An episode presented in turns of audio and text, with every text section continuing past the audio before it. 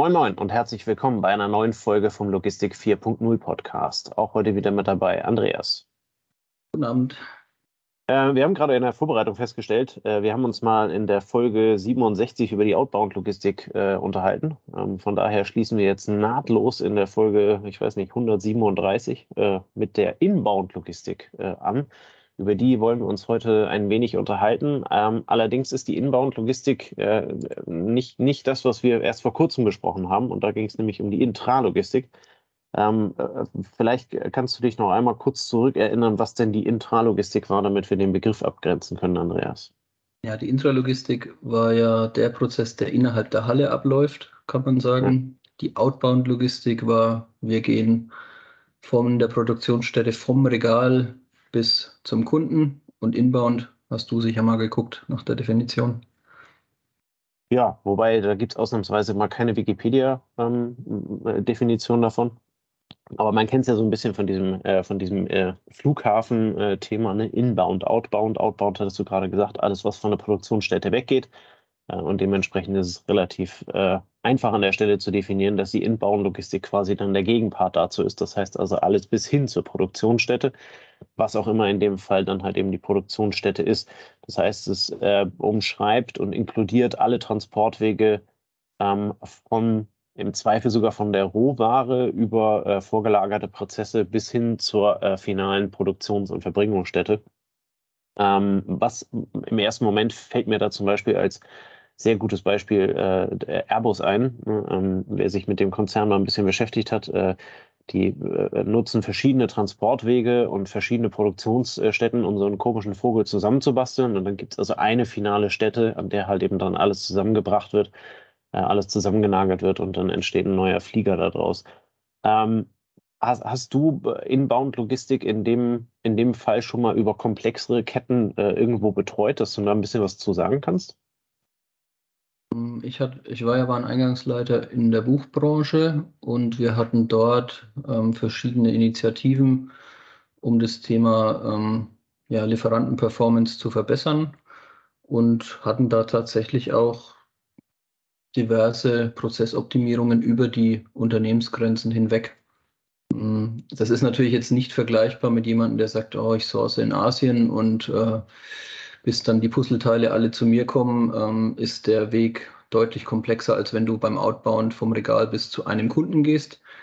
Aber ähm, ja, es zeigt so ein bisschen die Anfänge aus dem, das Tor aufzumachen, aus dem Tor rauszudenken, für den klassischen Intralogistiker, für den klassischen Wareneingangsleiter vielleicht zu sagen, bei mir fällt, fängt die Welt nicht an, wenn ich das Tor aufmache und dann in den LKW gucke, sondern sie fängt schon deutlich vorher an. Sie beschäftigt sich damit, genau.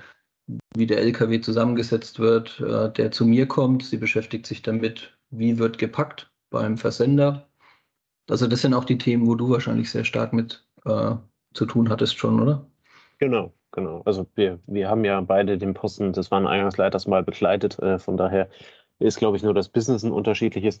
Ähm, ich habe mal im Internet ein bisschen gesucht nach einer Definition und äh, bin dann auf lagerhallen24.de auf eine äh, gestoßen, die fand ich ganz gut.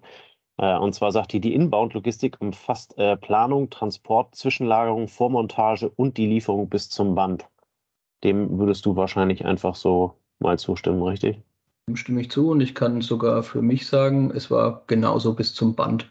Es war genauso äh, Anlieferung von Sammelpositionen, Vereinzelung am Auspackplatz und dann ab die Wanne aufs Band. Also kann man es auch für meine Handelserfahrung so sagen. Ähm, es bezieht sich jetzt bei der Definition wahrscheinlich hauptsächlich auch um die, das Fertigungsband ähm, der Industrie. Genau. Aber es ist äh, grundsätzlich bei fast allen mittlerweile so, die eine gewisse Automatisierung in den Prozessen haben. Ja. Na, damit ist ja äh, äh, die Inbound-Logistik halt eben auch quasi der erste Teil der Supply Chain. Ne? Wenn du mal überlegst, ähm, also irg irgendwo wird irgendwas bestellt. Ähm, das ist äh, außerhalb der Inbound-Logistik. Logistik ist halt eben dann, wenn es anfängt, dass sich irgendwo Ware bewegt, ähm, auf Anforderung ähm, der, der, der Bestellung. Und es ist dann halt eben dieser, dieser komplette Prozess ähm, von Anfang äh, bis, bis an das Band ran. Da gebe ich dir vollkommen recht. Viel ist mittlerweile heute automatisiert, muss aber nicht zwangsläufigerweise ein Band sein. Ne? Also ähm, äh, wenn es also der Händler irgendwo zwischendrin ist, ähm, äh, der an der Stelle dann seine Waren erhält, äh, kann es ja auch einfach nur ein, ein Lagerstandort sein.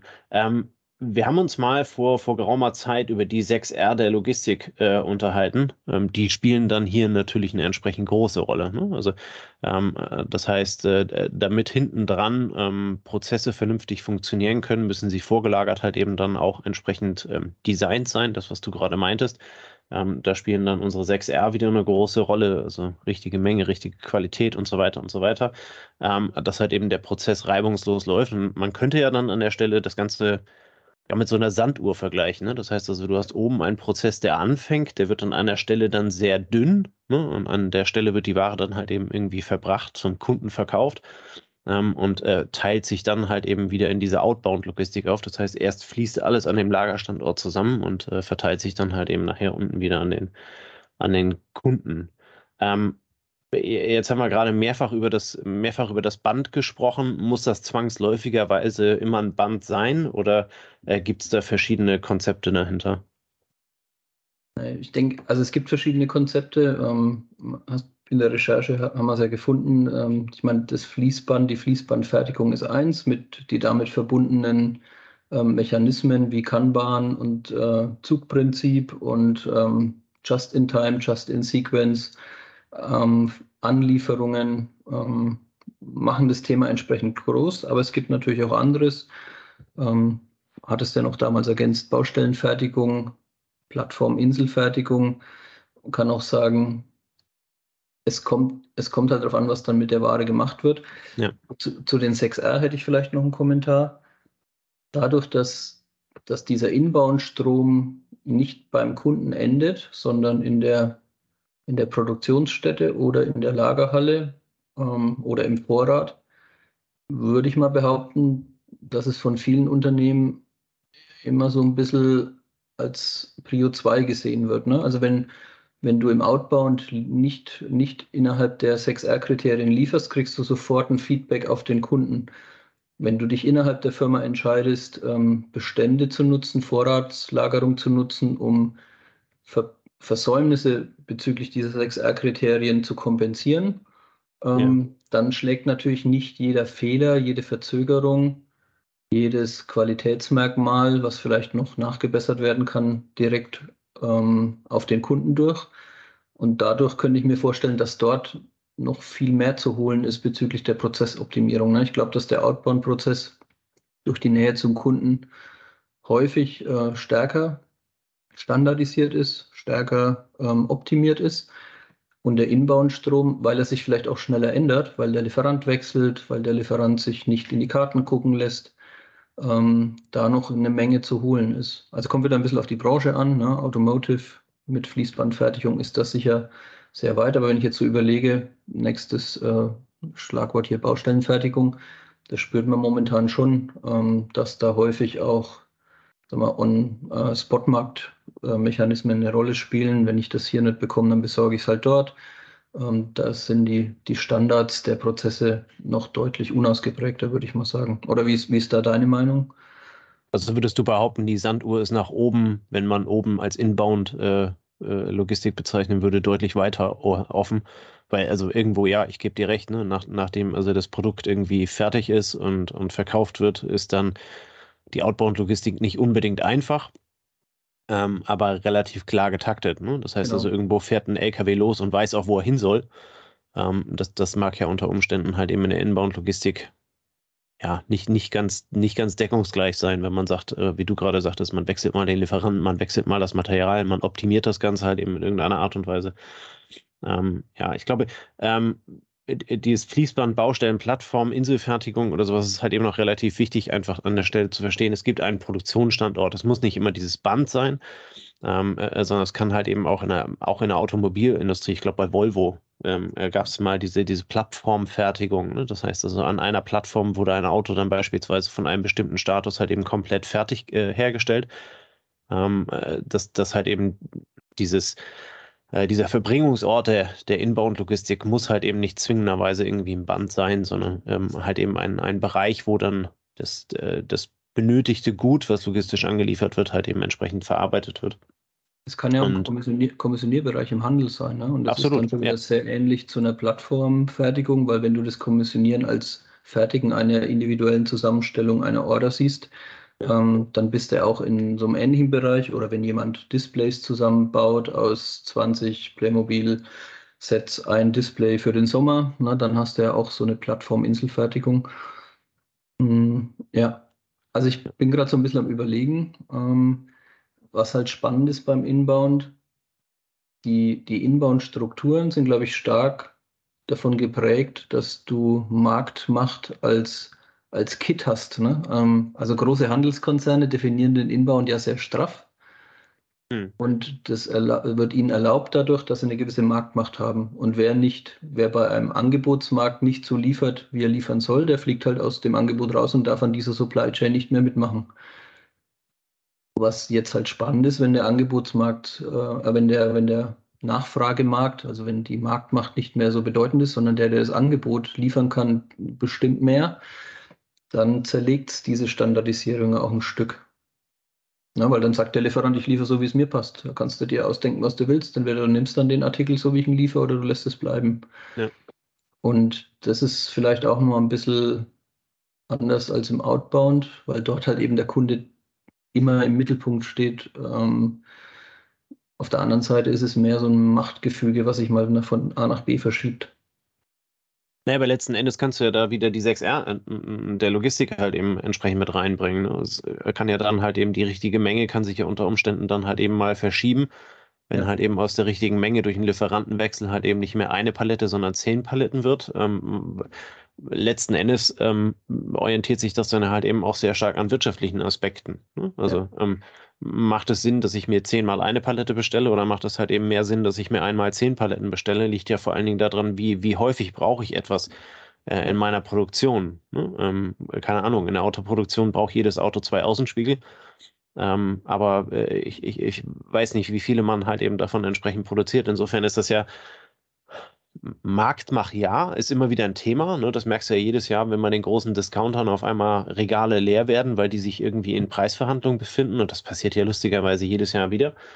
Ähm, nur auf der anderen Seite ist ja die Frage, äh, also, äh, ändert sich die Definition der 6R unter Umständen an der Stelle? Ne? Also ähm, also sie, sie, ändert sich nicht, nur der, ihre Bedeutung ändert sich ein Stück. Also wenn wir jetzt natürlich sagen, das ist eine Basisfolge und wir wollen mal die Theorie besprechen, dann, dann sind sie weiter gültig. Ne? Und wir gehen ja. unterstellen mal, dass beide Geschäftspartner immer den Anreiz haben, für den Kunden das Beste zu tun. Und dann liefert natürlich auch der Vorlieferant so, wie der Kunde das möchte, wie der, der ähm, Automobilproduzent das möchte oder wie der Händler das möchte. Ähm, wenn wir es ganz simpel so unterstellen, dann ist es okay.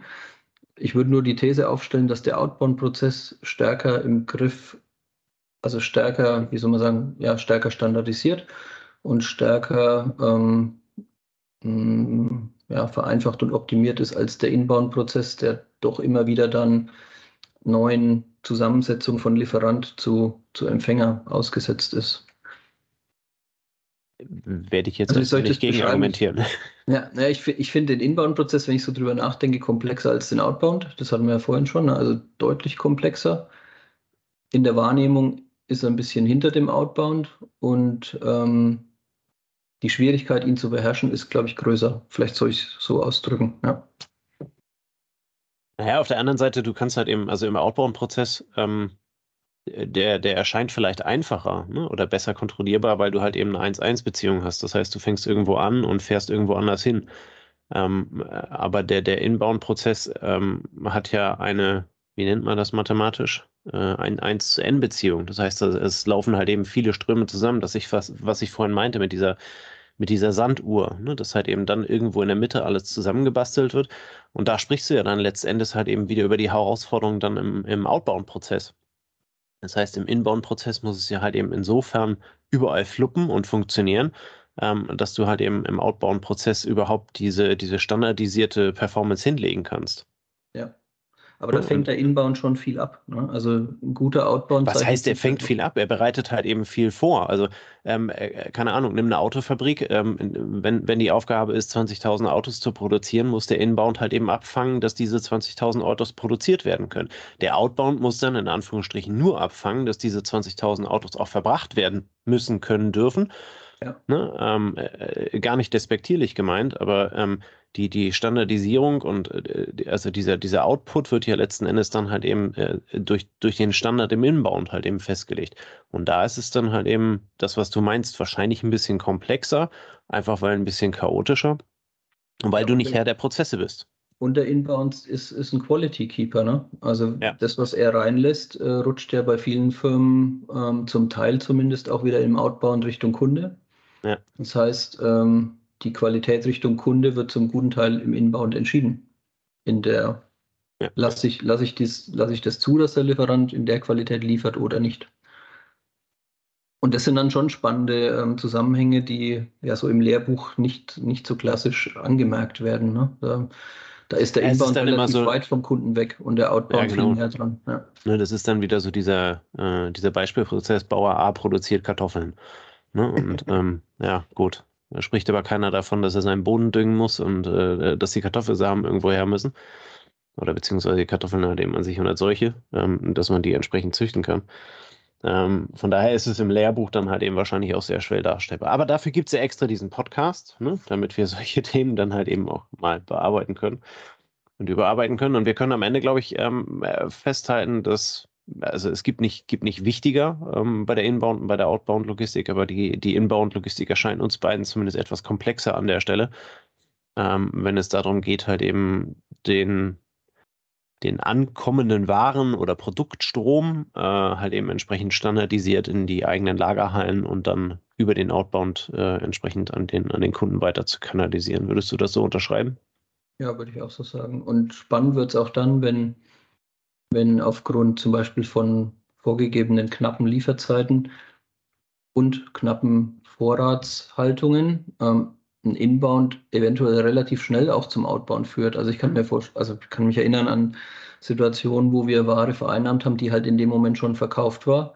Ja. Und auf einmal wirst du vom Inbound zu, da gibt es dann so einen Bypass und dann wird die Produktion sozusagen übersprungen im Handel und dann wandert der Artikel direkt vom von der Vereinnahmung in den Warenausgang, wird nochmal neu verpackt und geht wieder raus. Ähm, oder du hast dann sogar noch einen Schritt mehr, nämlich das Streckengeschäft, ähm, wo dann der Lieferant direkt an den Kunden liefert. Das heißt, ähm, die reine Lehre wird auch da in der Praxis äh, ums ein oder andere Mal gebrochen. Und auf einmal ähm, ja, erkennst du, dass das doch alles viel enger zusammenhängt, als wenn du dich nur innerhalb deiner Organisation, Unternehmung unterhältst, wo es ja dann eher immer mal wieder ähm, Gesprächsbedarf zwischen Inbound und Outbound gibt, weil es eben Schnittmengen gibt, die zu ähm, unterschiedlichen Auffassungen führen. Ja. Das ist dann schon wieder spannend, ne? wenn es da zusammenarbeitest und du ermöglichst es dann, noch einen geschickteren Outbound zu realisieren, weil Inbound und Outbound sehr eng verknüpft sind, dann, dann macht es auch Spaß Richtung Kunde, das so zu liefern, wie es vorher halt vielleicht nicht möglich war. Ja. Ja, es ist halt eben quasi die, äh, äh, die Quelle von Potenzial. Ne? Also wenn genau. die beiden Bereiche, ähm, die ja sowieso zwangsläufig zusammenarbeiten müssen, aber ähm, dann halt eben quasi übergreifend zusammenarbeiten ähm, und äh, dann, äh, ich weiß ich nicht, einfach, einfach nur das Beispiel, ne? Ähm, der die Hamburger Firma importiert aus Österreich, ich weiß nicht, österreichischen Hüttenkäse oder weiß der Geier was, um ihn danach nach München zu fahren. Ähm, das ist halt eben outbound-technisch dann schon die Frage, warum fahre ich es erst durch, äh, durch ganz Deutschland, um es dann nach München zu fahren? Oder gibt es dort halt eben je nach Menge vom Warenstrom, einfach nur als Extrembeispiel, halt eben die Überlegung, wie man das Ganze optimieren kann? Und, äh, einerseits im Sinne des, des, des Endkunden ne, und natürlich dann halt eben auch im Sinne des, äh, des eigenen Unternehmens. Also das heißt, wenn man, wenn man, wenn es einem da über, ja, wenn es einem da gelingt, übergreifend ähm, äh, zu arbeiten, und halt eben die, die äh, Potenziale vor allen Dingen an der Schnittstelle und an den Schnittstellen geht ja meistens irgendwas verloren. Ähm, aber die dann halt eben zu heben, ähm, macht das Ganze margentechnisch und, und äh, im Sinne für den Kunden halt eben auch deutlich mehr Spaß, ja. Genau, und, und was ähm, im Inbound halt auch super interessant ist, wie gehst du mit deinen Beteiligten um, wie gehst du mit den Lieferanten in der Supply Chain um? Wie eng ist da die Verzahnung? Wie eng ist der Datenaustausch? Wie eng ist der Austausch ähm, zu nicht nur Produktdaten, sondern auch Mengendaten, zu Prognosen? Ähm, wie bist du vielleicht, also von beiden Seiten, ne? du bist natürlich als Inbound-Verantwortlicher für deine Organisation daran interessiert, ähm, von den Lieferanten auf dich bezogene Daten zu bekommen. Der Lieferant möchte ähnliche Daten dann natürlich wieder für alle seine Kunden und äh, aggregiert die auch wieder. Ja. Und ähm, da, da ist noch wahnsinnig viel Optimierungspotenzial in manchen Branchen. Ne? Also manche Branchen sind auch da ultra weit, vor allem die, die eine sehr starke Marktmacht haben. Da sind wir jetzt wieder im Automotive, die den Lieferanten alles vorgeben und da ist alles standardisiert, genauso wie in der eigenen Company. Und dann gibt es aber viele Handelsunternehmen, die eben ein so breites Sortiment haben, dass sie nur bedingt äh, mit jedem Lieferanten ganz enge Verbindungen und ganz äh, tolle Optimierung hinbekommen. Und da ist noch ziemlich viel Spielmasse drin. Ne? Das erkennt man, wenn man online bestellt und bekommt ähm, eventuell dann, ähm, ja, als Kunde bekommst du es oft gar nicht so mit, aber ähm, wie soll ich das ausdrücken? Die Komplexität ist höher und ähm, die Reife der Optimierung ist dadurch meistens geringer, weil es halt einfach schwieriger ist zu optimieren. Und da noch Mühe reinzustecken und was rauszuholen, birgt wahrscheinlich dann noch deutlich mehr Potenzial als von in einem sehr durchoptimierten Prozess im Outbound. Und spannend wird es halt, ähm, wenn der, wenn jetzt das vorhin beschriebene, ähm, dass nämlich die Marktmacht des, des Produzenten, der Industrie, des Kunden, wenn sich das ein Stück verschiebt, ähm, dahingehend, dass der liefernde Lieferant, weil er der Einzige ist, der Aluminium-Gussteile liefern kann oder weil er der Einzige ist, der verzinkte Schrauben in der und der Qualität liefern kann, ähm, wenn sich das so dreht, dass dann er wieder seine Prozesse optimiert. Ne? Nämlich er seine Outbound-Prozesse optimiert und sagt, oh, da könnte ich doch noch hier und da und da drehen und dann weniger Rücksicht nimmt auf den Inbound, dann wird es da wieder schwieriger, das Folgeprodukt sinnvoll zum Kunden zu bringen. Ja. Also spannende Gemengelage ähm, und geht halt immer deutlich. Also Inbound äh, als Ganzes zu betrachten, ist mega spannend, auch mit den Vorlieferern, was du vorhin gesagt hast. Wie kommt denn der Grundstoff für den vorproduzierten Artikel ans Ziel? Welchen Weg hat er vorher genommen? Und ähm, wenn man sich das überlegt, wie da die Warenströme teilweise laufen, dann haben ja Produkte und Rohstoffe, Rohstoffe schon zwei, drei Erdumrundungen hinter sich, bevor sie dann durchs Tor kommen, ne? im Wareneingang. Ja, man sieht, es äh, kann eng verzahnt gesehen werden. Dann ist wahrscheinlich auch das größte Potenzial drin. Ähm, und äh, letzten Endes ist es kein Standalone-Begriff, ähm, äh, sondern es, es, beschreibt halt eben den Teil einer Supply Chain, ähm, in der mit, der mit dem Optimierungswillen sicherlich eine ganze Menge an Musik drin ist. Und äh, wir haben jetzt ja auch neue Themen hier in dem Spielfeld, nämlich das Lieferkettengesetz oder das Thema Nachhaltigkeit. Stimmt, ja. Die das Ganze dann, äh, da kommen noch mal ein paar Rs dazu. Aber das hatten wir ja damals in der Folge äh, bei den 6R schon mit, mit erwähnt, dass man theoretisch heute halt eben dann auch mit richtiger Verpackung und ähm, also was dann halt eben theoretisch das Feld der Rs noch weiter spannen kann. Ja. Ähm, die dann halt eben entsprechend weiter an Bedeutung gewinnen, ob, äh, ob es jetzt im eigenen Interesse oder aufgrund von äh, rechtlicher Interessen ist, äh, lassen wir mal dahingestellt. Cool, Andreas. Äh, vielen lieben Dank fürs Erarbeiten äh, dieser Basic-Folge zur Inbound-Logistik. Ähm, ich glaube, wir haben gezeigt, dass Inbound-Logistik, was es ist. Ähm, einerseits, was Inbound-Logistik ist, andererseits halt eben auch, welche Umfänge sie haben kann und welche Potenziale darin stecken, ähm, wie man es betrachten kann und dann halt eben auch entsprechend erweitern kann. In diesem Sinne wünschen wir euch einen schönen Freitagabend. Viel Spaß, genießt das Wochenende und bis zur nächsten Woche. Bis dann. Ciao, ciao. Servus. Das war eine neue Folge des Logistik 4.0 Podcasts. Wir möchten dir helfen, neue Themen im Bereich der Logistik zu entdecken, zukünftige Entwicklungen und Trends kennenzulernen und dich mit anderen Logistikern zu vernetzen. Um regelmäßig zu neuen Folgen informiert zu werden, werde Mitglied in unserer Gruppe Logistik 4.0 auf LinkedIn oder folge den Logistik 4.0 Profilen auf Twitter, Facebook oder Instagram. Unsere Folgen werden mit Hilfe unserer Patreons produziert. Besonderer Dank gilt dabei unserem Patreon 4.0 der Firma Board. Weitere Informationen, wie auch du unseren Podcast unterstützen kannst, findest du auf unserer Homepage logistik4.0.de. Hast du einen interessanten Themenvorschlag oder möchtest du dich als Interviewgast bewerben? Kontaktiere uns per Mail an logistik4.0 at gmail.com. Bei persönlichen Kontaktanfragen an uns schreib uns gerne dein Anliegen dazu, damit wir wissen, wie wir diese Anfrage einordnen können und dich unter dem täglichen Spam schnell herausfischen können. Vielen Dank und weiterhin viel Spaß mit unserem Logistik 4.0 Podcast.